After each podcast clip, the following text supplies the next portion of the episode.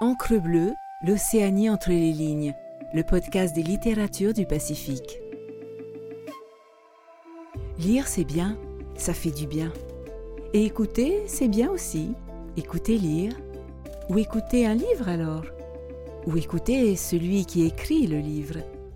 On peut aussi écouter un auteur qui lit, un auteur qui se livre, pas forcément dans un livre, mais qui s'offre à livre ouvert, ouvert sur ses rêves, ses imaginaires peuplés d'îles, et d'elle aussi, dans cette Océanie, cet océan d'îles.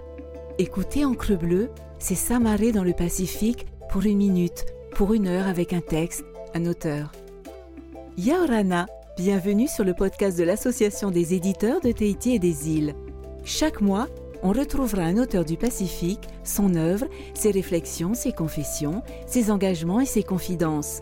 Chaque mois, on écoutera des textes en prose, en vers, en français, en anglais ou en langue océanienne. Manava et Maeva sur Encre Bleue, le podcast des littératures du Pacifique. Retrouvez-nous sur toutes les plateformes et sur le site lireenpolynésie.pf. Abonnez-vous dès maintenant, comme ça vous ne louperez pas.